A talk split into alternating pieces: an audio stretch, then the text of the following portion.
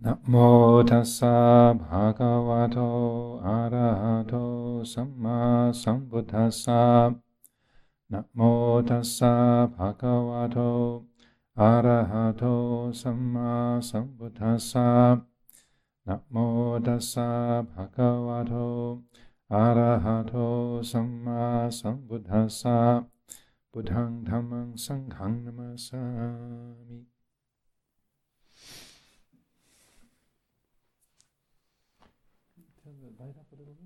The last one on the uh, last.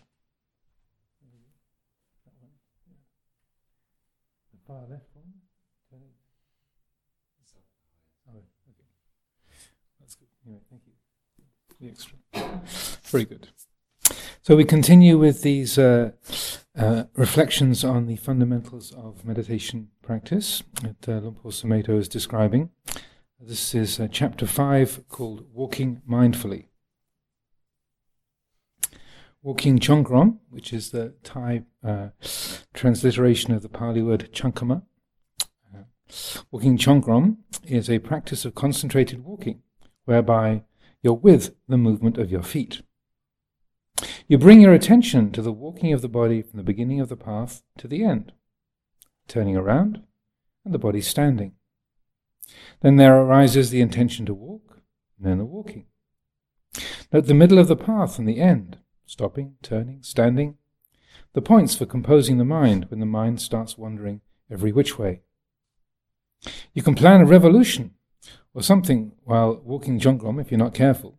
How many revolutions have been plotted during Jongrom walking? So rather than doing things like that, we use this time to concentrate on what we're actu- what's actually going on. These aren't fantastic sensations. They're so ordinary that we don't really notice them. Now, notice that it takes an effort to really be aware of things like that. So you might think that's a little bit of an extreme um, elaboration on uh, Luang Por Sumedho's part, but um, many years ago, when uh, one of the very early retreats that he led in this country um, near Chithurst at, uh, at Bepton, Julia Wilkinson's house, I was with him on that retreat, and there was uh, the Anagarika who was with us about three or four days into the retreat, um, casually mentioned at tea time one day that he'd been working out how the Chinese could make a, a land invasion of Russia. And, and how there could be there could be a successful invasion of Russia from the, from uh, by China, and that uh, he'd figured it out. Really, that's what you've been doing? The meditation the last last three days? Yeah, I have, but you know, it's, it's, it would work. It would work. You know. So his uh, a certain amount of concentration. Um, so when he's talking about planning a revolution uh, during the walking meditation, he's not entirely exaggerating.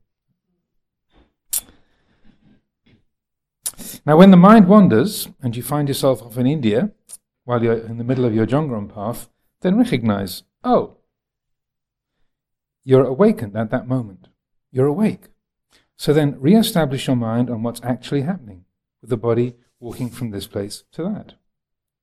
It's a training in patience because the mind wanders all over the place.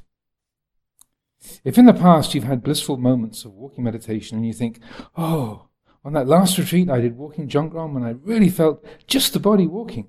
I felt that there was no self and it was blissful and oh, if I could just do that again. Note that desire to attain something according to a memory of some previous happy time. Note that as a condition. That's an obstacle. Give it all up. It doesn't matter whether a moment of bliss comes out of it, just one step and the next step. That's all there is to it. A letting go, a being content with very little, rather than trying to attain some blissful state that you might have had at some time while doing this meditation. The more you try, the more miserable your mind becomes, because you're following the desire to have some lovely experience according to a memory. Be content with the way it is now, whatever it is. Be peaceful with the way it is at this moment, rather than rushing around trying to do something now to get some state that you want. One step at a time. Notice how peaceful walking meditation is when all you have to do is be with one step. But if you think that you've got to develop samadhi from this walking practice, and then your mind goes all over the place, what happens? I can't stand this walking meditation. I get no peace out of it. I've been practicing, trying to get this feeling of walking without anybody walking. My mind wanders everywhere because you don't understand how to do it yet. Your mind is idealizing, trying to get something rather than just being. When you're walking, all you have to do is walk. One step, next step. Simple. But it's not easy, is it? The mind is carried away trying to figure out what you should be doing, what's wrong with you, and why you can't do it. But in the monastery, what we do is get up in the morning, do the chanting, meditate, sit, clean the monastery, do the cooking, sit, stand, walk, work, whatever. Just take it as it comes, one thing at a time. So, being with the way things are is non attachment. That brings peacefulness and ease. Life changes, we can watch it change. We can adapt to the changing nature of the sensory world, whatever it is. Whether it's pleasant or unpleasant, we can always endure and cope with life, no matter what happens to us. If we realize the truth, we realize inner peacefulness. Though this is uh, challenging with the walking meditation, and that a sense of, uh, of being attentive to what's present rather than uh, dwelling in the mind's proliferations and, and creations around that. And uh, as I was reading reading through this earlier, I was uh, reminded of a, a time when uh, uh, it was about 1980, um, and uh, Luang Por had invited me to go along with him to the Buddhist Society Summer School, which happened every. It's a two week long event that happened every summer in Hoddesdon, in in High Leigh, um, and uh, here in Hertfordshire. And uh, he said, uh, I'd like you to come along to the, the Buddhist Society Summer School and uh, you can give a talk. So I was a, a monk of, of one Vassa at that point. So I was very young. I was only 23 years old. And so, of course, being a, a, a, a, um, expansive and a very active thinker, my mind immediately launched into um, this challenge of having to give a talk at this large event with 120 people there and so on and so forth. And so, of course, uh, our tradition is one of not preparing our Dhamma talks. And uh, so there was a, a, a, couple of weeks of uh, group meditation, like, like this time we have um, here at the, in the winter retreat at Amaravati. It was a couple of weeks of, of uh, community meditation time at, at that summer, at the beginning of the the Rains retreat that summer, and I was I found myself doing walking meditation in front of Chithurst House, and uh, of course trying not to prepare the Dhamma talk. and I was walking up and down and listening to myself uh, saying, not just thinking about being in the present moment, but really being in the present moment. I thought, wait, wait, wait, wait, wait, wait, wait, wait, wait. I'm walking up and down imagining the people in, in, in, in High Leigh at the Buddhist Society Summer School sometime in about, in about a month's time in the future, and I'm talking to them who don't really exist yet about how they should really be in the present while I'm walking up and down here in the garden at Chithurst. okay, okay, okay, wait, wait, wait, wait, wait. So it kind of took a little while to reconvene with the body and the time and the place. Okay, right. Standing on the ground. here we are, Chithurst, West Sussex. There at the South Downs. But it was it was also quite funny you know, how there's you, I could hear myself not just thinking about being in the present, but really being in the present. yeah, right. so it's easy for us to be uh, creating that sort of inner commentary and then believing in our inner commentary, both about how it should be or how we want it to be, or talking about what's happening, or uh, as Luang Por is describing here about how things are really going badly, or how you're comparing it with how it was last time. Oh, Ajahn Mahabua, he became an arahant doing walking meditation. At, what Doi Dhammachedi, and maybe, oh, maybe, maybe, maybe. and that uh, it's so easy to get lost in those inner narratives, commentaries, and and uh, it's very similar to his approach to the uh, mindfulness of breathing in the reading yesterday. Just one breath, one inhalation, just half of one inhalation, just one step at a time. It's a it's a challenge to let uh, the field of experience be that simple. Just one step, the foot meeting the ground, and then the next, uh, the next step.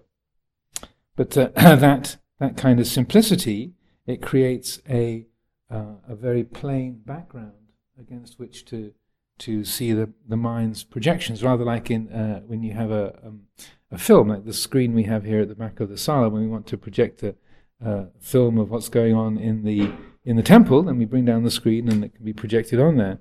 So the screen is plain and white and, and is flat, so that um, the the light that's that's uh, projected onto it can be seen without distortion.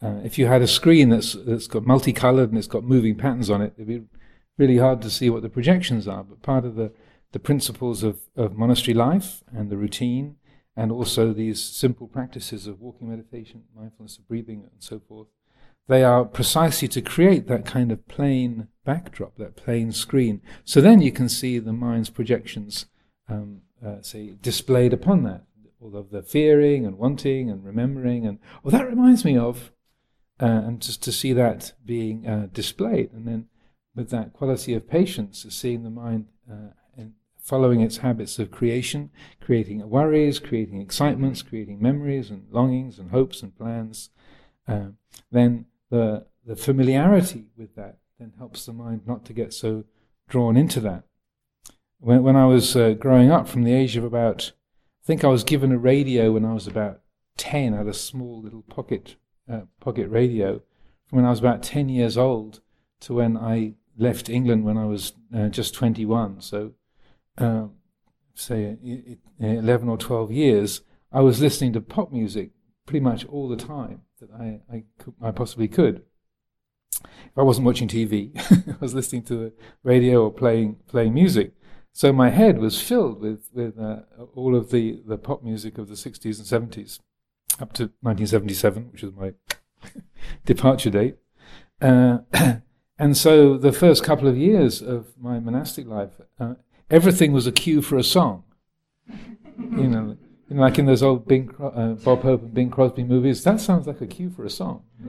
They would launch into some uh, some piece. And so everything, you know, I'd see a leaf on the on the path, and that would be oh, that would be a cue for a song. Or I'd see the shape of a uh, a, a, branch against the, the, the night sky, or I'd, or I'd hear the, the the sound of a particular voice, and everything would be a cue for a song. And then off it would launch into some some tune. And I couldn't believe the uh, how um, extensive my memory was. It was a it was a, uh, amazing the amount of pop songs I could remember. And also Rodgers and Hammerstein's musicals. That uh, even before I got the radio when I was 10, the, the only records that my sisters had were um, the like, uh, Rodgers and Hammerstein's musicals, like South Pacific and um, uh, uh, Gigi, I think that was one of them, uh, with Maurice Chevalier. And, uh, and so I, and these tunes are all there in my head. And I would just re, replay them themselves. You know, there you are in a forest in Thailand. Thank heavens for little girls. Well, what um, without them, what would little boys do? What? Maurice Chevalier? I'm in northeast Thailand. I'm a monk. You know, I'm serious about my meditation, but there's Maurice Chevalier. The night they invented champagne. what?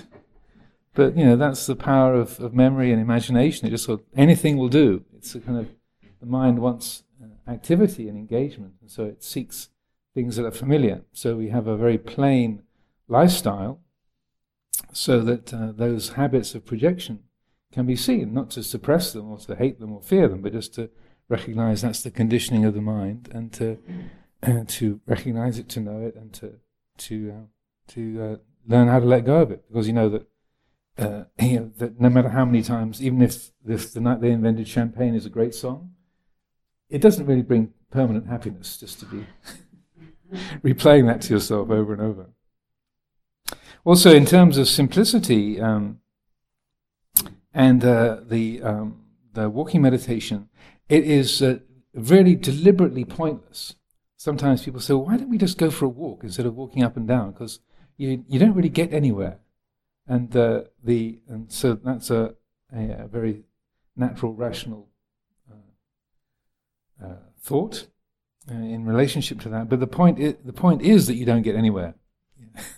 That's part of the, the, the, methodology of it. It's not in order to, to get something or to get somewhere, but rather to train the mind to, to bring the attention to the present. So it's, it's particularly useful in helping to get a perspective on that me going somewhere because you, you get all the way to the end of the path and you just stop and turn back again. so it's uh, on, on a worldly level, it is pointless. Uh, uh, but it's uh, on a spiritual level, it's uh, extremely beneficial, extremely helpful. And so um, it's not about getting somewhere, but learning how to be, uh, say, where you are at any one particular moment. So Ajahn Chah would also, outside of the formal walking meditation, he would encourage the, the uh, quality of walking just one step at a time. And that he would use that as a, a way of speaking about how the mind gets caught into what we call uh, bhavatanha, the desire to become, the, the becoming urge, me getting somewhere. So even when it's it's um, just coming to the to the, the reading, six o'clock in the evening and you've got plenty of time, you can find yourself, you know, your your attention is already in the sala and your body is sort of being dragged along behind your mind like a, balloon on a string. so that your uh, your your mind is, is sort of getting ahead of, of where you are. So that there's there's that sense of leaning into the next moment and uh, being caught up in that. I'm on my way to this thing and this thing and this thing and this thing. Yeah. So what next? What next? What next? What next?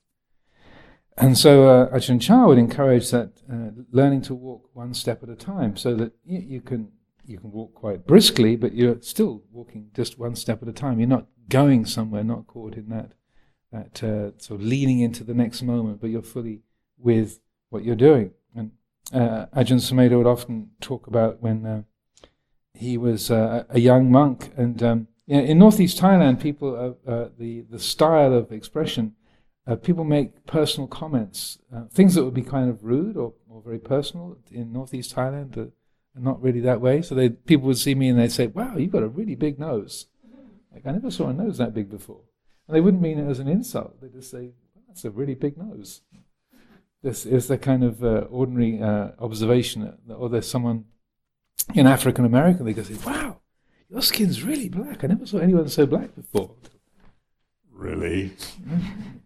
But uh, they don't mean it as an insult or anything rude or, or unpleasant, or it's just uh, that's how they naturally communicate. So one day, uh, um, uh, Ajahn Chah had sent a message to one of the villagers to, to Ajahn Sumedho sitting. He was sitting in his kuti, and the villager came and said, "You know, Tan Sumedho, Tan Sumedho, you know, Luang Por has asked you to come to the, the, the, to his kuti. There's some visitors who'd like to meet you." And so he described how he thought, "Oh, I've got to go, I've got to go." And so jumped up and grabbed his robe and put his robe on and scurried down the steps, and it was sort of, it was um, walking briskly along the path, and then the villager said to him, "Oh, you don't you don't walk like Luang Por does, do you?" what do you mean? said, what do you mean? Oh, he only walks one step at a time. You're you're really in a hurry. Ha ha ha. And uh, how funny! What a, so it wasn't meaning it as an insult or trying to be kind of disrespectful or rude. It's just like, oh, look at that. You know, you you, you walk as if you're really in a rush and uh, and so that uh, uh, that was quite a uh, a useful teaching from that villager for him. So, yeah, a that he felt his pride was wounded, but also, yeah, I, I uh, Luang talks about that all the time. But when uh, but it's not something that he'd really been paying attention to or made made much of. So that quality of of being um, say attentive to the act of, of walking, just being where you are, and then uh, the body moves along, but there's not that sense of, of me getting somewhere. So, uh, uh an, an even more pointless practice that, that Luang Por would, uh, would encourage was um, it's a sort of pocket version of walking meditation. So he would say, um, you know, particularly if it was very rainy and um, so that it's difficult to do walking meditation outside, he'd say, okay, you can do you can do a kind of a small version of walking meditation. You take a glass, some object like that, and then you, you put it down, and then you leave it there for exactly one minute. Not 59 seconds, not 61, but 60 seconds. And then after 60 seconds, one minute, you move it over there. And then you leave it there for a minute, 60 seconds, then you pick it up and you move it back there again. You leave it for, for 60 seconds. Do that for an hour. So he said, so this is a, I said, it's, it's completely pointless, but it's really good for learning to watch the, the quality of doubt, like the mind saying, "Why am I doing this?" or "This is this is really has no purpose at all." But in essence, it's just like a, a pocket version of walking meditation. You know, the glass is doing the walking, it's just going back and forth and back and forth, and but yet the the task is for the mind to pay attention, so that when you you put the glass down, and you're letting that minute go by, what's your mind doing as that minute goes by? Are you meditating? Are you not meditating? what's your mind doing? Is it asking, why am I doing this? or um, this is totally pointless. So Luang Por Chah has really lost his mind. The, you know, is this the right teacher for me? just to be aware of that, that doubting or what the mind creates, and then uh, you know, after the minute's passed, then move it. So the It's a, an alternative version for walking meditation. So that's the end of that chapter. Any particular questions, comments, thoughts? Yes, Vinny. Uh, I was wondering, um, walking meditation, uh, it's recommended to pay attention to the sensations in your feet. Uh, is there, why is that as opposed to paying attention to the breathing like you do in sitting meditation? Um, well, I think it's, it's a little bit more, um, you, you can do. Um, it's a little bit more obvious. Uh, it's a bit more tangible than, than the breath. Um, the, uh, uh, but um, sometimes the, um, uh, there's so much sort of attention has gone into following the breath in the sitting meditation that it's, it's become quite clear and obvious as a meditation object, so it can be carried on into the walking meditation. The, the, the purpose of any meditation object, like the breath or the footsteps, it's not sort of sacred or special in itself, or like the moving of the glass. You know, it's just a, a, means to help bring the attention to the present. So if you find that the, the breath is more tangible and, and more accessible than the footsteps, then just use the breath. You know, it's, uh, the point is to have the attention in the present. It's a means to an end. It's like so the um, uh, once the, attention is really grounded in the present, then there's no there's no particular need to have a, a, certain meditation object. So whether you follow the breath or the footsteps or no object at all, just having the attention um, pay, you know, being uh, say rooted in in the present, then that's uh, it's like you've arrived at your destination. So you don't need to follow the GPS. It's like you have arrived at your destination.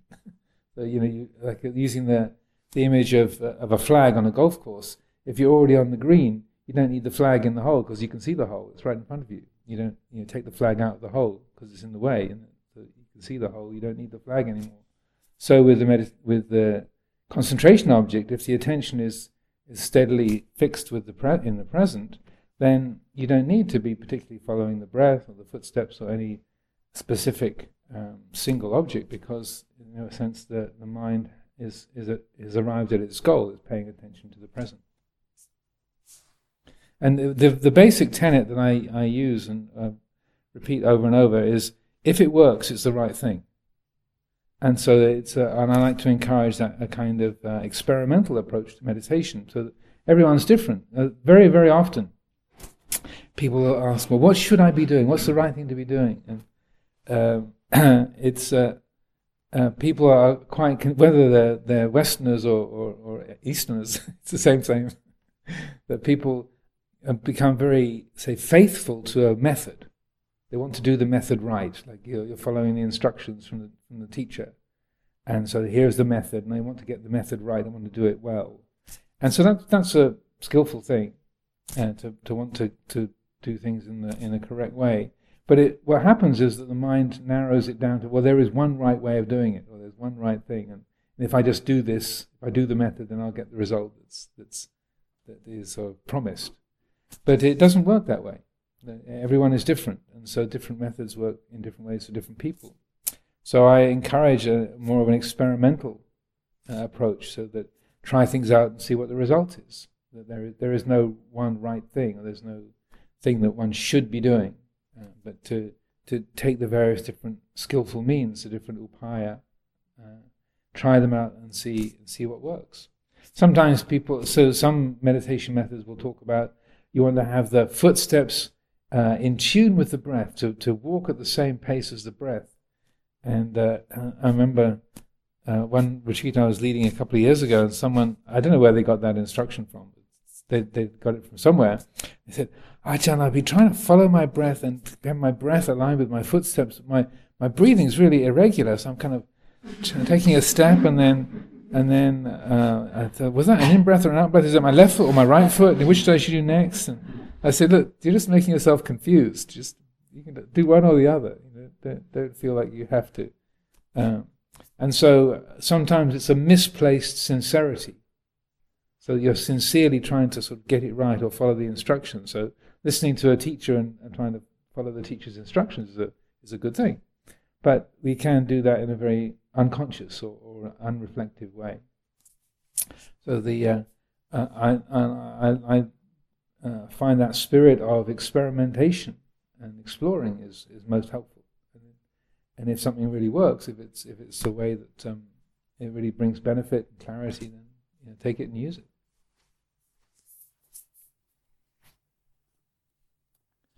Okay, so the next chapter is called Kindness, chapter 6. In English, the word love often refers to something that I like, quote unquote. For example, I love sticky rice. I love sweet mango. We really mean we like it. Liking is being attached to something such as food, which we really like or enjoy eating. We don't love it.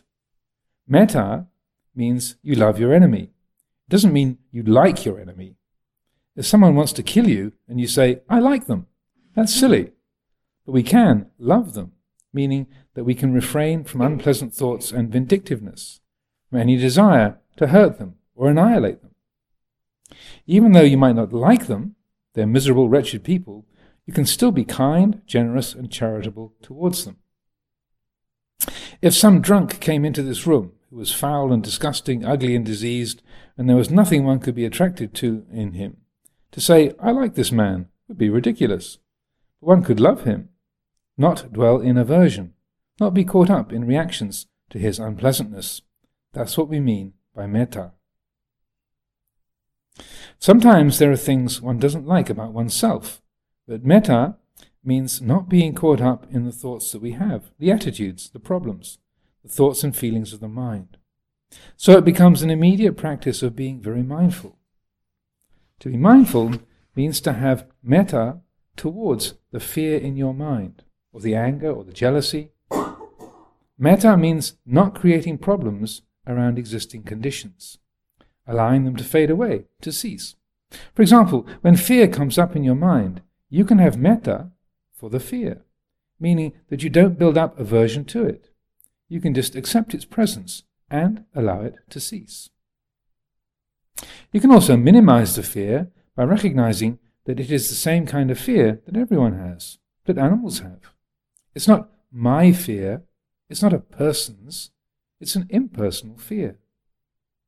We begin to have compassion for other beings when we understand the suffering involved in reacting to fear in our own lives The pain, the physical pain of being kicked when someone kicks you, that kind of pain is exactly the same kind of pain that a dog feels when it's being kicked. So you can have metta for the pain, meaning a kindness and a patience of not dwelling in aversion. We can work with metta internally with all our emotional problems. You think, I want to get rid of it, it's terrible. That's a lack of metta for yourself, isn't it? Recognize the desire to get rid of. Don't dwell in aversion for existing emotional conditions.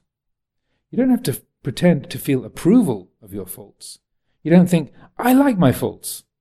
Some people are foolish enough to say, My faults make me interesting. I'm a fascinating personality because of my weaknesses. Metta is not conditioning yourself to believe that you like something that you don't like at all. It's just not dwelling in aversion. It's easy to feel metta towards something that you like pretty little children, good looking people, pleasant mannered people, little puppies, beautiful flowers. Can feel better for ourselves when we're feeling good. I'm feeling happy with myself right now. When things are going well, it's easy to feel kind towards that which is good and pretty and beautiful. At this point, we can get lost. Metta isn't just good wishes, lovely sentiments, high minded thoughts. It's always very practical.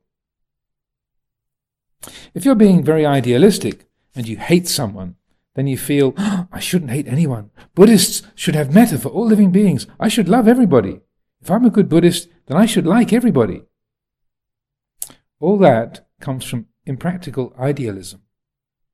Have metta for the aversion that you feel, for the pettiness of the mind, the jealousy, the envy, meaning peacefully coexisting, not creating problems, not making it difficult, nor creating problems out of the difficulties that arise in life, within our minds and bodies. In London, I used to get very upset when travelling on the Underground. I used to hate it. Those horrible underground stations with ghastly advertising posters and great crowds of people, those dingy, grotty trains which roar along the tunnels. I used to feel a total lack of metta. I used to feel so averse to it all. Then I decided to practice being patient and kind while, tra- while travelling on the London Underground. Then I began to really enjoy it. Rather than dwelling in resentment, I began to feel kindly towards the people there. The aversion and the complaining all disappeared, totally. When you feel aversion towards somebody, you can notice the tendency to start adding to it. He did this, and then he did that, and he's this way, and he shouldn't be that way. Then, when you really like somebody, oh, he can do this and he can do that, he's really good and kind. But if someone says, that person's really bad, then you feel angry. If you hate somebody and someone else praises them, you also feel angry. You don't want to hear how good your enemy is. When you're full of anger, you can't imagine that someone you hate may have some virtuous qualities. Even if they do have some good qualities, you can never remember any of them. You can only remember all the bad things. When you like somebody, even their faults can be endearing, harmless little faults. So recognize this in your own experience. Observe the force of like and dislike. Practicing patience and kindness is a very useful and effective instrument for dealing with all the petty trivia which the mind builds up around unpleasant experience. Metta is also a very useful method for those who have discriminative, very critical minds. They can only see the faults in everything, but they never look at themselves. They only see what's out there. It's now very common to be always complaining about the weather or the government. Bear in mind, this was this, this was about 35 years ago, so some things don't change. It's very common nowadays to be complaining about the weather or the government. Personal arrogance gives rise to these really nasty comments about everything. Or you start talking about someone who isn't there, ripping them apart, quite intelligently and quite objectively. You're so analytical. You know exactly what that person needs, what they should do, what they should not do, and why they're this way and that way. Very impressive to have such a sharp critical mind and to know what they ought to do. You are, of course, saying, really, I'm much better than they are. But with metta, you're not blinding yourself to the faults and flaws in everything. You're just peacefully coexisting with them. You're not demanding that it be otherwise. So metta sometimes to, needs to overlook what's wrong with yourself and everyone else. It doesn't mean that you don't notice those things. It means that you don't develop problems around them. You stop that kind of indulgence by being kind and patient, peacefully coexisting. Again, this is a very common theme of Sumedho's teachings, and um, he uh, began to speak in this way, uh, uh, describing metta as not dwelling in aversion, because when he first came to uh, to England in 1977, was living in the Hampstead Vihara, then uh, the traditional way of practicing uh, loving kindness meditation is repeating the phrases like May I be well. May uh, may all beings be well. May may I be happy. May you be happy. May all beings be happy. Um, or going through the, the uh, I'll say list of different beings that you are radiating loving kindness to, and uh, wishing well to uh, the people that are near to you, the people who are uh, uh, say say people not so well known to you, people who are unknown to you, or people who like you, people who are indifferent, and people who dislike you going through these these lists uh, and then sort of uh, sending out the, these thoughts of may you be well, may you be happy, may you be at ease, and, and so forth. But when he, um, he was teaching uh, metta meditation in that, sort of this more kind of formulaic way, and generating uh, the idea of generating positive thoughts to all these different beings, what he found was that uh, the people who were coming along to the Hampstead Vihara said, "Oh, please, uh, this is just so nauseating. This is like, this is like uh, sort of Walt Disney Buddhism. This is, uh, it's really irritating to have all this kind of sentimentality.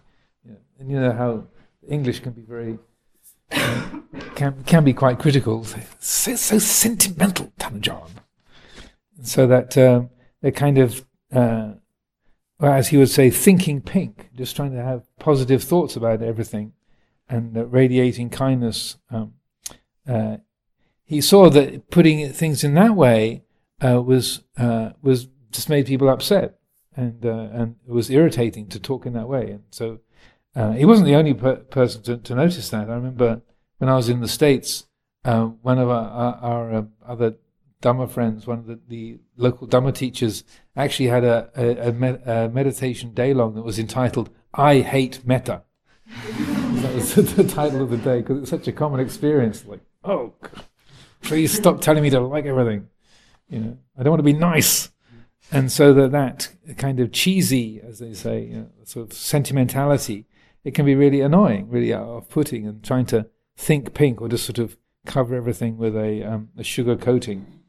And so uh, then yeah, uh, uh, Sumedho is a very attentive and reflective teacher, so he realized well, speaking about metta in this way is it's creating this, this negative effect, but then reflecting, what do we really mean when we talk about metta? What's, uh, what, uh, we talk about love or loving kindness, but is that really it? So then it was from those reflections, then he realized, well, it's more accurate in a way to speak about metta as not dwelling in aversion, finding that place in the heart where everything belongs.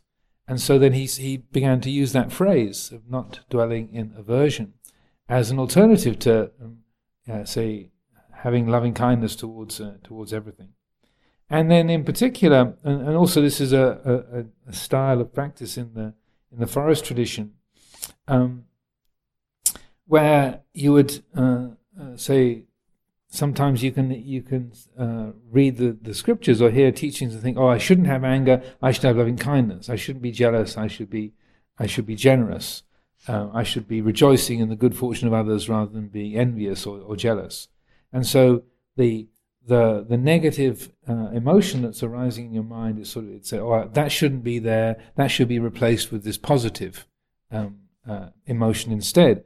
And so that some of the teachings and the commentarial teachings talk very much in that way, but this style of uh, that he's talking about here, having metta towards the fear in your own mind, having metta for your own anger, that's very much the, the, the style of practice from from Chah and, and the uh, the forest tradition of uh, uh, way of relating to uh, metta and applying loving kindness. It's not just those beings out there, or um, or to or to trying to wipe out the negative um, and replace it with the positive, but uh, in essence, really meeting what's what's present, what the, has arisen within your heart, with that quality of of uh, not uh, of uh, openness, of not dwelling in aversion, or I like to use the phrase radical acceptance.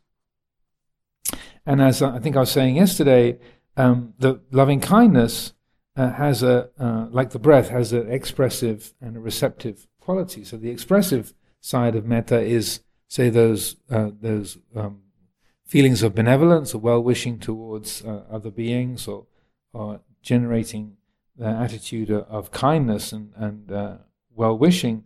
But its partner is that receptive quality, that openness, that sense of being, um, uh, uh say,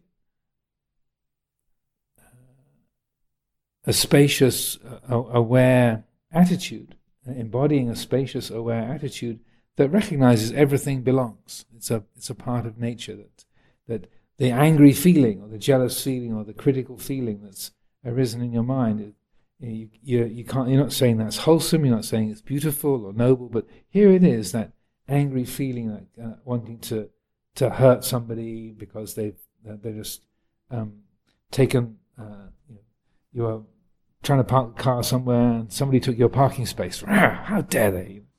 That uh, something petty like that, or that um, someone makes a, uh, a remark that you find insulting or hurtful. Oh, how could they do that? So that angry, uh, sort of vengeful or vicious feeling that arises in, in, your heart, you're not saying that's beautiful or, or, or, noble or something that is to be sustained, but you're recognizing that's uh, that's uh, part of the, the human experience is that feeling of wanting revenge or wanting to hurt because you've been hurt. That's a, a natural feeling, and um, so that uh, uh and as uh, Luang Por puts it here, he says. Um, it's, uh, it's not my fear, it's not a person's, it's an impersonal fear. So if you're feeling fear or anger or aversion, then, and we can say, I've got a fear problem, or I've got an anger problem, I've got a jealousy problem, um, uh, I've got a lust problem, I've got a, a, a, a conceit problem, uh, I'm always complaining, I've got a complaining, grumbling mind. Um, and so that we can relate to that if that's a repetitive presence in, in, our, in our life, you can think that it's almost as if we invented anger, or, or that je- jealousy didn't really exist in the world till you came along, or that you know there wasn't really any you know any kind of um, complainer that you know that that you you invented the act of complaining.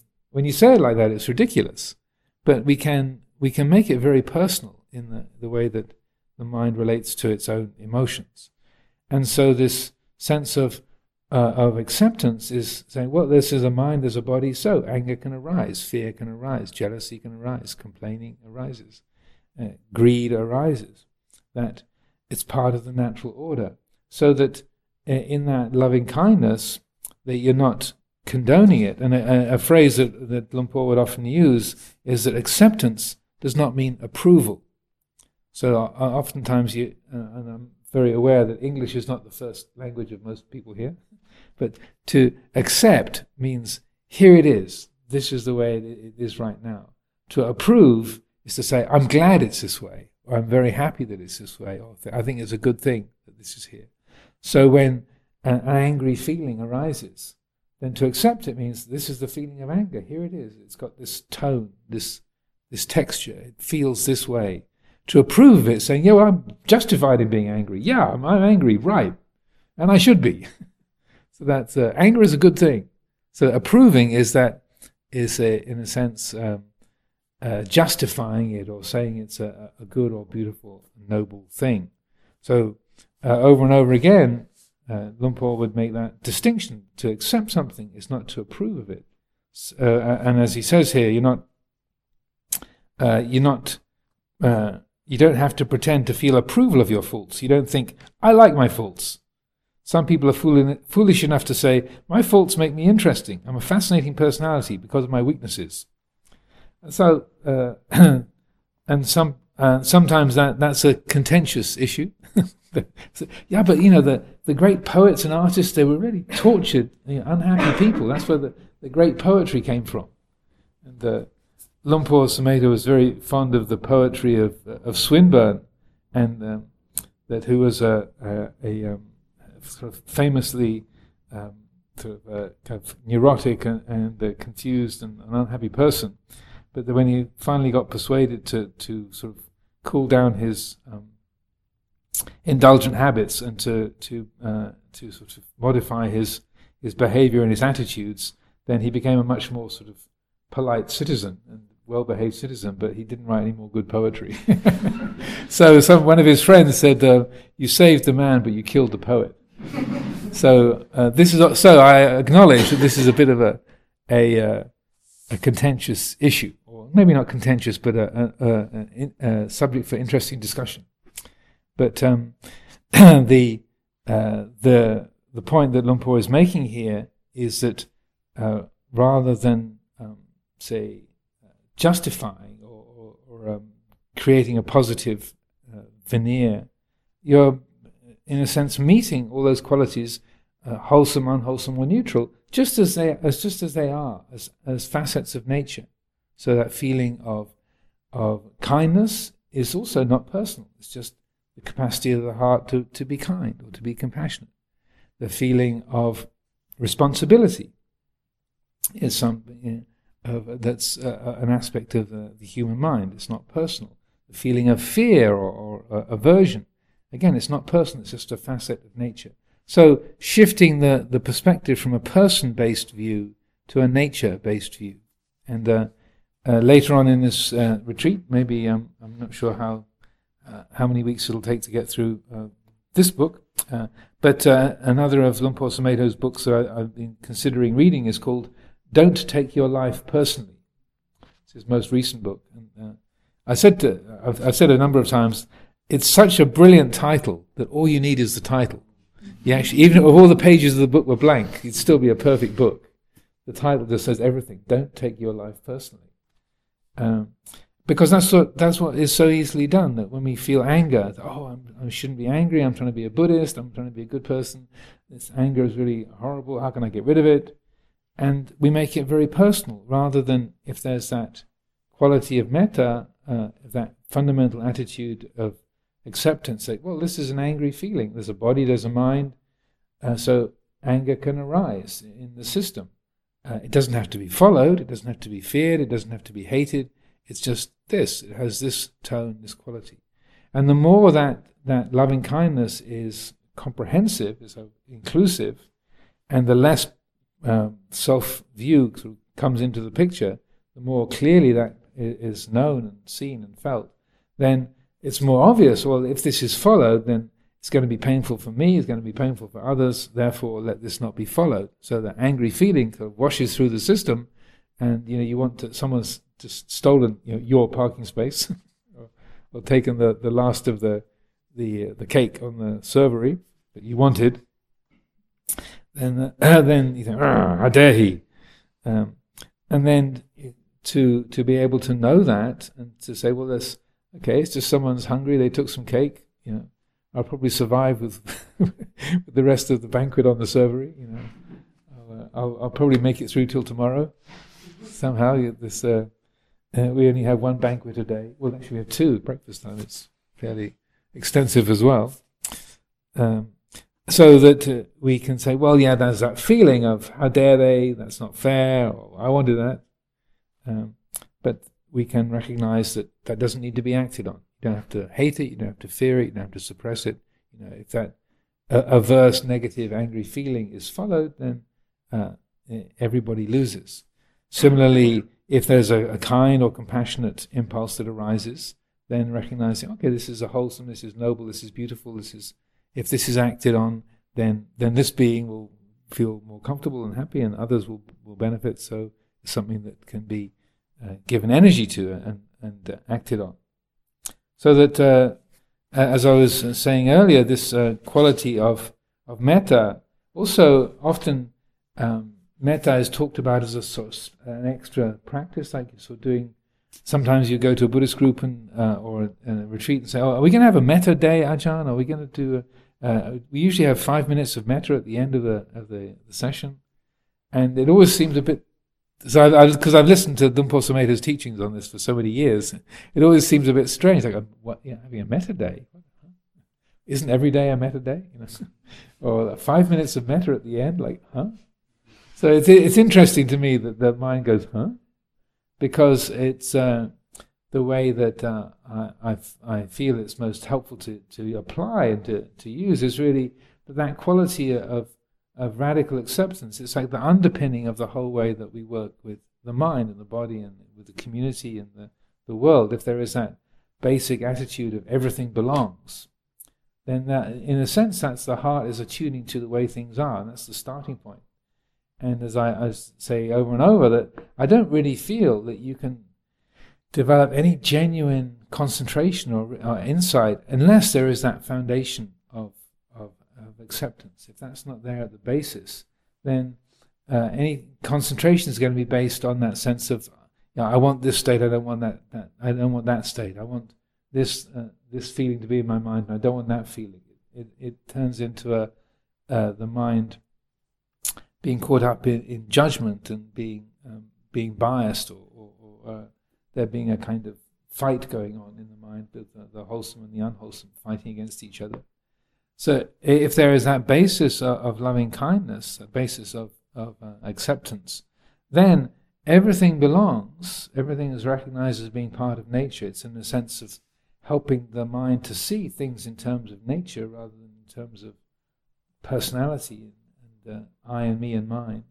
And then uh, the quality of wisdom, that mindfulness and wisdom can recognize, well, this is the wholesome, therefore follow that, support that. This is the unwholesome, therefore uh, leave that alone, don't give that energy. And so we can, we can trust that quality of discernment, that quality of wisdom functions when there is a, an uncluttered view of, of the, the, the mind states.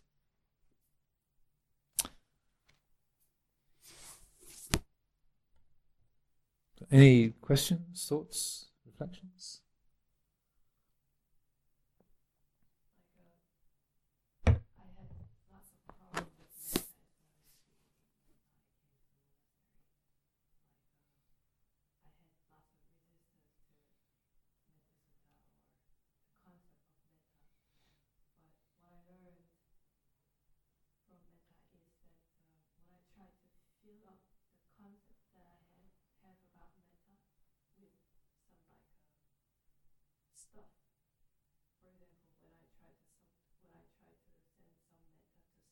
Mm-hmm.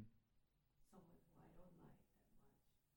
And then when I start thinking about someone or trying to do something about someone or our relationship or whatever, it never worked. I, it increased my anger or resistance to someone. But what worked for me was when I really contemplate really not knowing about someone. I mean, like when I really contemplate that I really don't have any idea about that someone in a deeper level. So when I when I when I'm so sure that I know about someone, it creates lots of anger or frustration or any idea about that someone. But when I really accept that I really don't have any idea about that someone, it helped me a lot to to have some space around that someone.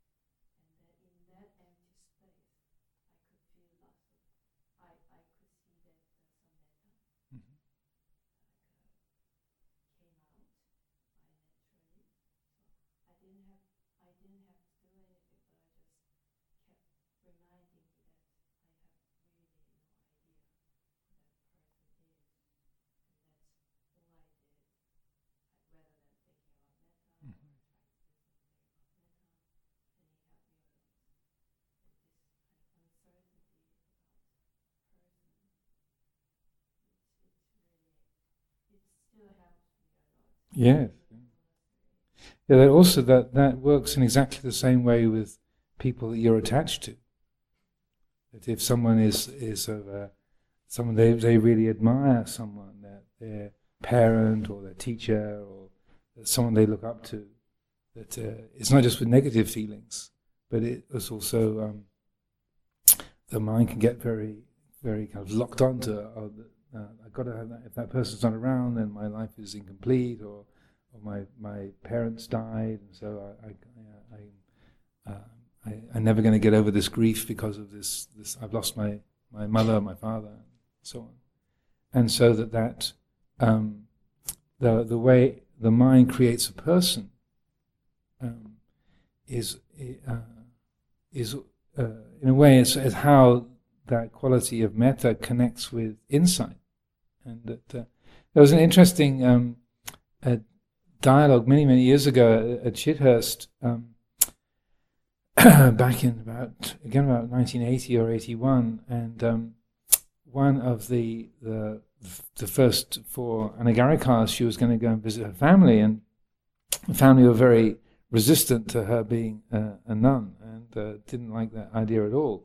And so she was quite concerned what this was going to be like to go and visit family and just getting all this uh, this friction from them and, and and feeling the sense of well they shouldn't be like this and I want them to think this and they, so there was this so inner struggle going on. And but trying to do the right thing and trying to to be of benefit to the family.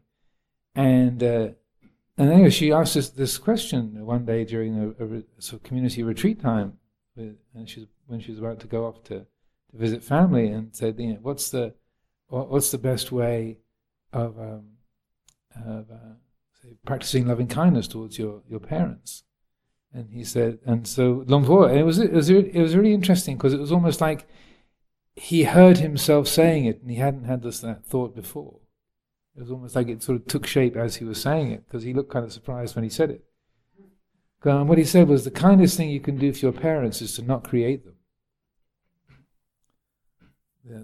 And so that, and in, uh, it was a long, long time ago, but as I remember it, of course I might be creating the memory, but as I remember it, there was this sort of look on Luang Por's face like, oh, oh right, that's, that's really useful.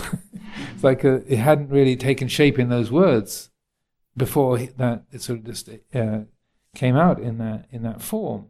But it's extremely helpful uh, advice so that whether it's someone that you like or someone that you dislike or whatever the, the connection might be, that the, the, the, the kindness thing you can do is to not create them so that in terms of not carrying them around as a as an idea in your mind, like just as you're you're describing, rather than creating a whole story of say someone that the, there's aversion for that you're you're trying to think positively about. Just leave it alone and have that sense of well, there's there's far more there in the picture that I can possibly be aware of. So let it be unformed. And similarly with, with people that you're you're very attached to, that you, you like, or you're very close to your your siblings, your parents, or your teachers, or uh, your, your, fellow um, practitioners, and so on, that you might have a lot of attachment to. Uh, that um, that because that whether it's a positive or a negative attachment, it can be equally productive of suffering. and so, uh, for some for some people, that uh, that sense of um, it can almost feel like you're not fulfilling your obligation unless you are carrying someone around, unless you're creating them and carrying them around. Like, oh, I, I should. Uh, this is uh, expressing your your devotion to, to create an idea of that person and carry them around, that your your parents or your uh, or the the Buddha, you know, to, that uh, and that uh, I found that's a very helpful principle to to really reflect on and to to bring into being that the um, the most respectful thing you can do for your teacher or your parents is to not create them. the most uh, kind of helpful way. And it doesn't mean that you don't care, but rather you're not um, creating or seeing them in personal terms and not carrying them around. Or like, don't take, not just don't take your life personally, don't take other people's lives personally. So sometimes when people come to visit, they say, "Oh, Ajahn, I haven't seen you for so long. Did you miss me?" And I, you know, you got to, as a monk, you got to tell the truth. You say, no. you didn't miss me? well, no, I that's actually, I forgot you existed. What? yeah, so well, don't take it personally. I forget that, you know, it's just a general principle. See, people, because I was in, in California like for a long time with Ajahn Pasanno. So we had a really good collaboration for 13, 13 14 years. We were co-abbots of what, uh, of Abhayagiri monastery for, for a long time. So, do you miss Ajahn Pasanno? No. Oh, what? But I mean, you were so close, and you were, you know, worked together for so long. So, yeah. So, uh, you know, was there some kind of difficulty? No. well, don't you miss him? No. And so, for, for, for often people think that's really weird. There's something wrong with you. But uh, uh, it's uh, it's interesting when people ask those questions because it seems like a, a strange thing to ask. Because when I see him, it's great to be together and we enjoy each other's company, and it's a, it's a real treat. But as soon as we're apart again, it's like, oh, oh, we only had three hours together, and then he's gone. Oh, yeah. Reach for the Kleenex. It's, no, it's a start. It's nice to have a few hours together in Bangkok in, in December, and then, hi, Ajahn, how's it going? Oh, you know, how's retirement? oh, he's happy. And then just two or three hours together, and then that's it. Uh, so that you're you're not carrying each other around. You're not creating that sense of dependency. And it's not a lack of caring, but it's just, in a way, being respectful of of um, that we're more than just our personalities, and that we so easily create each other and carry each other around. So I think that that simple phrase that Luang Por used that day, all those years ago, nearly nearly 40 years ago, um, where he said, you know, the kindest thing you can do is to for your family is to not create them. You know, that that that's a, one of those very useful phrases to to take to heart and to explore that. The, that uh, you know, whether it's a, there's a, a, a, a, difficult connection or there's something challenging about it, or whether it's a sense of responsibility or a, a sense of, of, um, of, being inspired or being uh, or being close to someone, it, it, it, works in the same way, and that uh, in uh, in that um, the the uh, the mind doesn't uh, sort of lock that uh, into into a personal form, like like Venerable Ananda when the Buddha was passing away in, in, in Kusinara, and Ananda's kind of leaning against the doorpost, crying, and it's uh, you know, the master's dying. it's, it's all this is terrible. This is a, this is the, the most awful thing. And then the, the word reaches the Buddha. Oh, Ananda's leaning against the doorpost, weeping.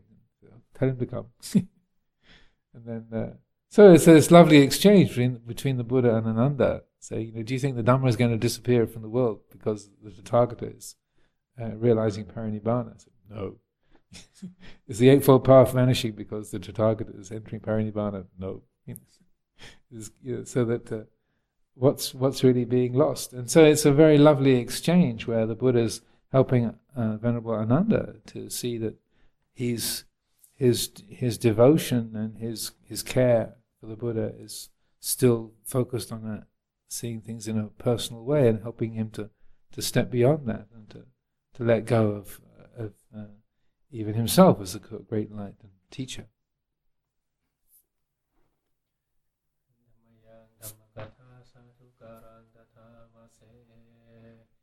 Son.